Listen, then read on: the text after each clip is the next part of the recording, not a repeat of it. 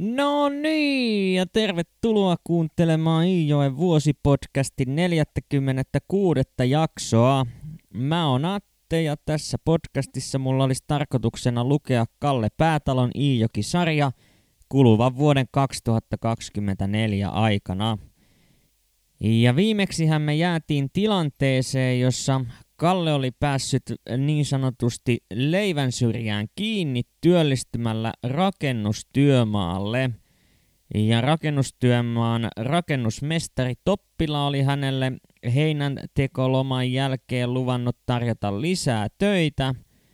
Ja tämä myös toteutuu, mutta heti näin jakson aluksi Ensimmäisellä lukemallani sivulla päätalo vetää niin sanotusti maton jalkojen alta ja ilmoittaa ihan vain muutaman virkkeen voimin, että tuo pesti tuolla Toppilan työmaalla kesti vain kolme viikkoa, jonka jälkeen hän sai lopputilin syystä, jota hän ei oikein vieläkään itse tiedä. Ja koska tuo lopputilin voimin saatiin tukittua vain kaikkein suurimmat rahareijät, niin jauhojen ostaminen jää jälleen kerran väliin ja perhe joutuu turvautumaan kunnan jauholappuun. Ja Riitu tätä lappua lähtee eräänä aamuna Hiltu Iikalta hakemaan.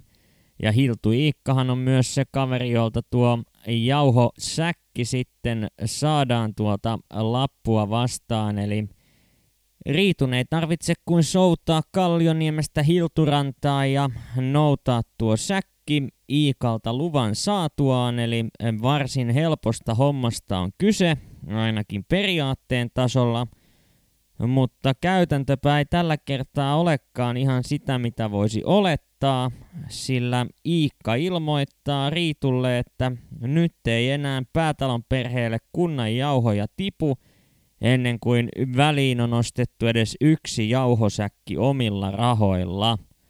Tästähän Riitu tietysti suutahtaa, mutta ei Iikalle viitti alkaa sen suuremmin raivoamaan, sillä hän ajattelee, että ehkäpä se Iikka vain haluaa näyttää isännän mahtia ja on jo huomiseksi leppynyt, kun on saanut elää hetken sen tiedon kanssa, että hänellä on valtaa päättää tämänkaltaisista kunnan asioista. Täten Riitu päättää nukkua yön yli ja painella seuraavana aamuna uudestaan Hilturantaan kyselemään, että josko tuota jauholappua ja jauhosäkkiä siltä Iikalta mahtaisi irrota – vaan niinhän siinä käy, että Iikka laulaa edelleen samaa laulua, jauhoja ei tipu, ja tässä vaiheessa alkaa Riitullakin hermo menemään sen verran pahasti, että hän ilmoittaa Kallelle saman tien lähtevänsä kirkon kylälle kyselemään kunnan esimieheltä Pullerin Eemiltä, että onko Iikalle annettu lupa tappaa jokijärveläisiä köyhiä perheitä nälkään, kun ei jauhoja tipu vai mistä on oikein kyse. Joten sinnehän se Riitu lähtee Taivalkosken kirkonkylää kohti taapertamaan ja sen verran rivakkaa vauhtia hän pitää, että Riitu palaa jo samana iltana ja tässä vaiheessa hän onkin jo huomattavasti leppoisemmalla tuulella. Ja onhan siinä syytäkin olla hyvillä mielin, kun kunnan esimies on todennut, että kyllähän sitä nyt perheelle pitää jauhoja saada, jos rahat on loppu ja lyönyt Riitun pyynnöstä kirjallisen käskyn Hiltu Iikalle ojentaa 60 kilon ruisjauhosäkki päätalon perheelle, kun he sitä tulevat Hilturannasta noutamaan. Ja tuon säkin painosta johtuen Kallen tulee lähteä Riitun kantoavuksi Hilturantaan samalla kun Riitu lähtee tuota lappua Iikalle ojentamaan – ja tähän toki Kalle ei haluaisi mitenkään päin suostua, sillä häntä hävettää tämä kunnan jauhoilla eläminen, mutta Riitu ilmoittaa, että nyt se on mentävä ja sillä hyvä, joten kaksikko lähtee soutamaan kohti Hilturantaa ja Hilturantaan päästyään Riitu painelee suoraan Iikan puheille ilmoittaen, että nyt on kuule oikein mustaa valkoisella – ja kunnanjohtaja määrää Iikan luovuttamaan jauhosäkin päätalojen perheelle ja vähän äkkiä. Iikka ei ala siinä millään tavoin väittämään vastaavaa ilmoittaa, että selvä, eipä ole ainakaan hänen vastuullaan kunnan rahojen tuhlaaminen ja lähtee hakemaan tuota säkkiä Riitulle ja Kallelle. Ja tässä vaiheessa Riitu ei voi olla möläyttämättä pientä piikkiä Iikan suuntaan siitä, että miksi sitä säkkiä nyt ei voinut saman tien antaa, vaan piti järjestää tällainen show – ja tällainen puhe ei tietenkään ole mitään erityisen mieltä ylentävää kuunneltavaa Iikalle, joka vetää liinat kiinni, työntää avaimen taskuunsa ja ilmoittaa, että jos häntä kerran on tultu tänne haukkumaan, niin jätetäänpä se jauhosäkki nyt sitten kuitenkin tuonne varastoon. Tässä vaiheessa Riitula keittää täysin yli ja hän alkaa huutoitkien kiljumaan Iikalle kaiken näköisiä rumia sanoja – ja painelee lopulta navettaan rauhoittumaan ja Iikka puolestaan pakenee talonsa sisälle. Kalle puolestaan on siirtynyt jo sivummalle epäuskon vallassa Hiltu Väinin seuraan katselemaan tätä tilanteen kehittymistä ja eipä siinä pojat kykene vaihtamaan toistensa kanssa oikeastaan sanaakaan, sillä – sen verran häpeällinen tilanne tämä vaikuttaa olevan paitsi Kallelle Riitun raivoamisen takia, niin myös Väinille siitä syystä, että Iikkahan on hänen isänsä, eikä Väini juurikaan tunnu pitävän siitä, millä tavoin Iikka jonkinlaisen isottelun tarpeensa vuoksi kohtelee päätalojen perhettä tässä jauhoasiassa. Siinä kuluu pitkän aikaa hiljaisuuden vallitessa tuon riidan lauettua, ja Kalle siinä hetken aikaa tätä hiljaisuutta kuunneltuaan yhdessä Väinin kanssa päättää lähteä veneelle odottamaan riitua, mutta tällöin sitten riitapukarit ilmestyvät uudestaan siihen pihapiiriin ja alkavat rauhaksiin sovitella riitojaan. Ja näin lopulta sopu saadaan aikaiseksi ja tuo 60 kilon jauhosäkki kannettua päätalojen veneeseen – ja näin on jälleen kerran Riitu onnistunut osoittamaan sinnikkyytensä ja sitkeytensä kaiken maailman herrojen metkujen edessä. Kallehan aloitti viime syksynä tuollaisen kansakoulun jatkokurssin, joka on kaksivuotinen, mutta työvelvoitteistaan johtuen hän ei ole etenkään kevätlukukaudella juurikaan pystynyt opetukseen osallistumaan – ja kun perheen taloudellinen tilanne on edelleen sellainen, että ainoat tulonlähteet ovat Riitun satunnaiset kuppauskeikat, pikkulyytistä maksettava ylläpitoraha ja Kallen saama palkka kaikenlaisista hommista, mitä hän nyt sattuu suinkin vain saamaan, niin yksinkertaisesti Kalle on todennut, että hän ei pysty tuota jatkokurssin toista vuotta suorittamaan, sillä hänen pitää olla töissä eikä koulussa, jos perhe ylipäätään haluaa tulla toimeen. Ja tämä jatkokurssin lopettaminen ei tietenkään onnistu ihan vaan tunnit lintsaamalla, vaan kurssin lopettamiselle tulee pyytää erikseen lupaa koulun johtolautakunnalta – ja Kallen pyynnöstä Riitu välittää koulun johtokunnalle tuon Kallen toiveen jatkokurssin lopettamisesta. Ja tämä lupa myös johtokunnan toimesta Kallelle myönnetään taloudellisten syiden perusteella. Mutta vaikka Kalle pystyykin tuo jatkokurssin skippaamaan, niin rippikoulua hän ei pysty ohittamaan ja Tuohon aikaan rippikoulu jouduttiin käymään kahdessa osassa, eli ensimmäinen lukukausi oli syksyllä ja toinen sitten seuraavan vuoden keväänä. Ja täten Kalle lähteekin tuonne Taivalkosken kirkonkylälle rippikouluun ja majottuu jälleen kerran Lehon porvarin eli Karvosen matkailija Pirtissä.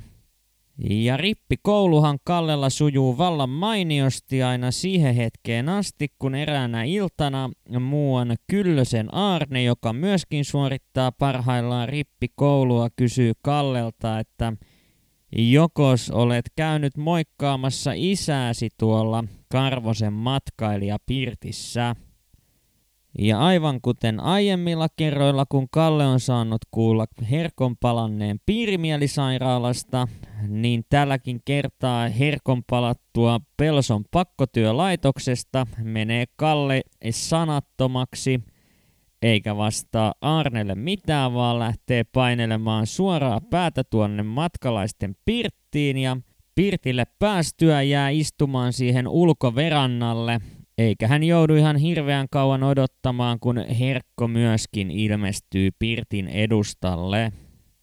Ensin Herkko kysyy Kallelta, että Kalleko on nyt sitten rippikoulussa, johon Kalle kähisee jonkinmoisen vastauksen ja tämän jälkeen Herkko kysyy Kallelta, että olisiko hänellä tarjota Herkolle tupakkia – ja jo tässä vaiheessa Kalle toteaa, että Herkko on aivan yhtä mielisairas kuin ennen pakkotyölaitokseen passittamista, ja tähän havaintoonsa hän saa saman tien myös konkreettisen vahvistuksen, sillä Herkko pyytää Kallea mukaansa hieman sivummalle ja alkaa jälleen kerran kyselemään, että onko sillä Riitulla käynyt hänen poissa ollessaan jonkinnäköisiä miesvieraita – ja tuttuun tyyliinsä Herkko epäilee ennen kaikkea Koskis Jussia ja Tauriais Herkkoa Kallioniemessä pettämisreissuilla visiteeraamisesta, mutta Kalle joutuu jälleen kerran tuottamaan tässä suhteessa Herkolle pettymyksen, sillä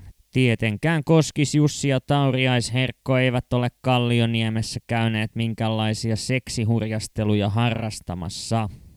Ja Kallen kanssa muutaman sanan vaihdettuaan sekä Kallelta kahvirahat pummattuaan Herkko lähtee kävelemään kohti Kallioniemeä ja Kalle puolestaan jää hoitamaan tuota rippikouluvelvollisuuttaan loppuun tuonne kirkon kylälle. Kun rippikoulun syyslukukausi päättyy, niin Kallekin lähtee suoraan kohti Kallioniemeä, sillä tällä kertaa hänellä ei ole minkäänlaisia töitä tiedossa kirkonkylällä – ja kotiin päästyään Kalle saa todeta, että Herkko on jatkanut elämäänsä entiseen malliin, eli sängyn päätyä kulutetaan istuen ja aina jos puhe kääntyy siihen, että Herkon pitäisi lähteä töihin, niin hän toteaa kärsivänsä keuhkotaudista eikä keuhkotautinen tietenkään mitään töitä voi tehdä – Joten kun piirimielisairaala ja pakkotyölaitos on nyt testattu lääkkeenä tuohon herkon tautiin, niin Riitu alkaa jälleen pohtimaan, josko sittenkin herkossa olisi jonkinlainen paha henki, joka häntä riivaisi. Ja täten Riitu alkaakin pohtimaan erilaisia velhokonsteja, joilla herkko kenties voitaisiin parantaa tuosta taudistaan. Ja vaikka Riitulla itsellään onkin jonkinlaista kokemusta noista velhohommista, niin tällä kertaa Kallioniemeen saapuu rituaalia suorittamaan pääjani, joka on Herkon setä. Ja koska tämä juoni pitää totta kai toteuttaa Herkolta salassa, niin Jani saapuu kuppaustarpeen varjolla tuonne Kallioniemeen ja Riitu laittaa totta kai kuppausta varten saunan lämpiämään ja ehdottaa tässä yhteydessä, että josko Jani hieroisi hieman Herkon kroppaa tuon kuppauksen jälkeen, jotta Herkon veret saataisiin jälleen liikkeelle. Ja Herkkohan tähän suostuu melko lailla mukisematta eikä näe tämän suunnitelman lävitse, joten kuppauksen jälkeen Kalle ja Herkko painelevat tuonne saunalle. Joten kuunnellaanpa seuraavaksi katkelma täyden tuntirahan sivuilta 459 ja 460, jossa Jani Herkko ja Kalle ovat saunassa ja Jani langettaa tämän velhon rituaalin Herkon ylle. Nousemme lauteille. Isä ei ole erityisempi löylymies ja siksi vihdomme melkoisen vähässä löylyssä. Lauteelta laskeuduttuaan isä rötistyy mahalleen seinustan kiintopenkille, jossa Jani alkaa lykkiä isän niskaa, hartioita ja koko vartalon takapuolta. Minä jään kyhnäämään lauteelle. Ripson vettä kiukaalle ja tunne jännitystä, jopa pientä pelkoa – Kylmät kareet kulkevat selässäni, kun silmäilen lattialle asetettua vesisankkoa, jonka pintaan avennosta nousee jääsupon kuorittama. Jani käskee isän kääntyä selälleen ja hieroo vielä tämä rintaa ja sydänalaa. Isä sanoo, eikö jo lopeteta. Tehän väsyttä, kun ensin kupattiin ja rupesitta kuumassa saunassa hiermaa. Jätetään sitten tämän kerran, Jani sanoo. Nousehan istumaan, niin tasataan verenkierto. Isä nousee ja Jani alkaa puristella isän päätä. Hän asettaa ensin kämmenet molempien korvien päälle ja puristaa vastatusten hampaat irvessä. Sitten hän panee toisen kämmenen otsan päälle ja toisen takaraivolle puristaen sen jälkeen samalla lailla. Nousehan lauteelle ja otan vielä löylyt. Lähtöö tönkittyneet veret kunnolla liikekannalle, urisee ukkelin nuorempi veli. Isä käy ottamassa äskeistä äkäisemmät löylyt ja laskeutuu sitten pesulle. Minun tämänkertainen peseytymiseni on hidasta. Jotta värkkäilyni tuntuisi luonnolliselta, olen hoksivinani, kun jo peseydyn. Minä käy vielä löylyssä. Isä jo valautuu, kun kiipeän lauteelle.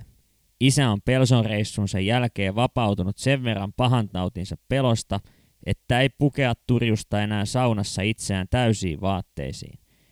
Nyt hän alkaa koota vaatteistaan nyyttiä haaraperiensä eteen ja minun sydämeni yltyy pompottamaan jännitystä. Nyt kohta. Vilkuilen ympärilleni, vaikka tiedän, ettei saunasta ole muuta ulospääsy tieto kuin ovi, jota isä juuri työntää auki. Oviaukko on niin matala, että miehinen mies joutuu siinä kumartamaan nöyrästi. Kun isä on kumartumassa ovenkamanan alitse, hitakaisesti liikkuvaan päätalon isäntään tulee liikettä. Hän kahmaisee käsinsä jäitä uiskentelevan vesisangon ja kumoaa sen isän hartioihin. Sitten hän viskaa tyhjän sangon taakseen ja iskee kuin karhu harasormiset kämmeneensä isän hartioihin ja samalla hetkellä kun peltinen ämpäri rämähtää lattiaan, mylvähtää – Herran Jumala, mikä tässä tuli! Jos Jani on toiminut nopeasti tyhjentäessään vesisangon ja iskeessään kyntensä isän hartioihin, niin vähintään yhtä kiire hänelle tulee vetäytyä oviaukolta. Isä on hypännyt ulos ja pamauttaa oven kiinni voimalla, joka tuntuu hajottavan koko pöksän. Karstat irtoavat saunan seiniltä ja laipiosta, ja nokisade pimittää rauhattomasti lepattavan valon – Ehdin pelätä, ettei Jani ehkä saanut päätään oven edestä ja makaa nyt pyörtyneenä lattialla. Kun Noki alkaa laskeutua, seisoo Jani sentään omilla jaloillaan ja isän noituminen etenee pirtin suuntaan. Palatessamme Janin kanssa saunasta istuu isä omalla paikallaan sänkynsä päällä. Päättelen silmäyksistä, joilla hän nakkelee Jania ja äitiä, ettei hän ole mielissään viimeksi saamastaan lääkityksestä. Kuitenkaan isä ei puhu puolta sanaa asiasta, vaikka Jani jää meille vielä korvikkeelle. Pian kävi selväksi, ettei isään ollut tepsinyt myöskään säikäyttämis- eli verri-väpsäyttämiskonsti, jolla puheitten mukaan oli monista selkosen mielenvikaisista tehty terveitä ihmisiä. Isä pysyi ennallaan. Ehkä hän sentään tämän jälkeen puhui entistä harvemmin pahasta tauvistaan, jonka otti puheeksi vain silloin, kun alettiin potuutella ansiotyöhön.